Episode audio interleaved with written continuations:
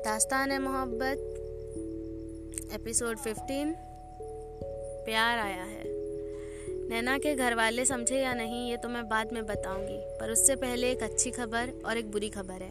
अच्छी ये है कि समीर को पता चल गया कि नैना वापस आ गई है, और उसने चैन की सांस ली। और बुरी खबर ये है कि समीर को पता चल गया कि नैना वापस आ गई है।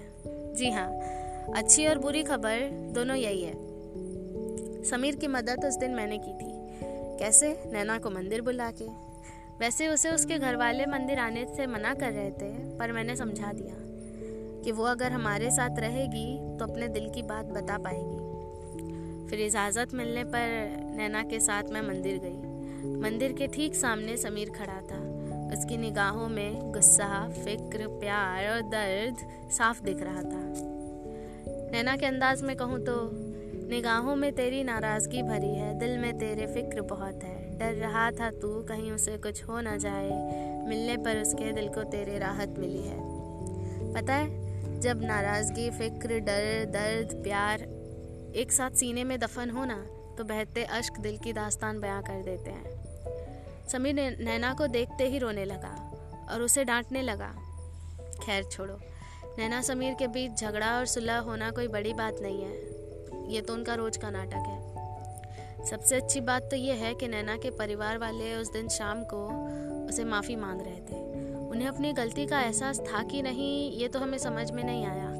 हाँ पर इतना ज़रूर समझ गए कि बच्चों को चोट लगे तो दर्द परिवार वालों को ही होता है। उस दिन रात को नैना ने भगवान को एक खत लिखा था, जो गलती से मेरे घर पर छोड़ के गई थी।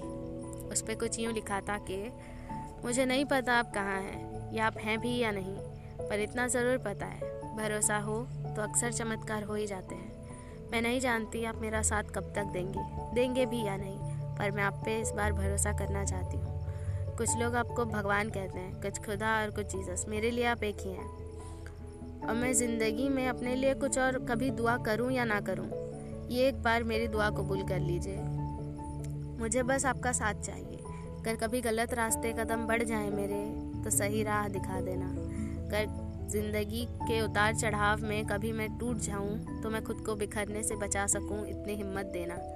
हर मुश्किल के सामने मैं मुस्कुरा सकूँ, मुझे इतनी बस ताकत देना। सुनते रहिए अगला एपिसोड, अगले सैटरडे।